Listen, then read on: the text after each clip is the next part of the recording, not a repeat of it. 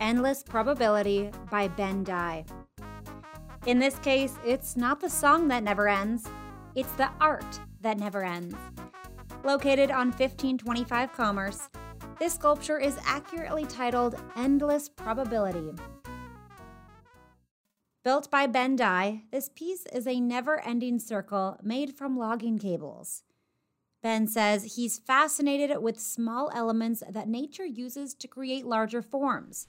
How fish in a school appear to move as one, how grains of sand create dunes and sculpted beaches. Ben drives his old Chevy truck to pick up reclaimed parts. His studio is equipped with CNC plasma cutters, MIG, TIG, and stick welders. Ben spent more than two decades working in commercial diving. His time working in and around water and making custom tools for obscure jobs led him to where he is today.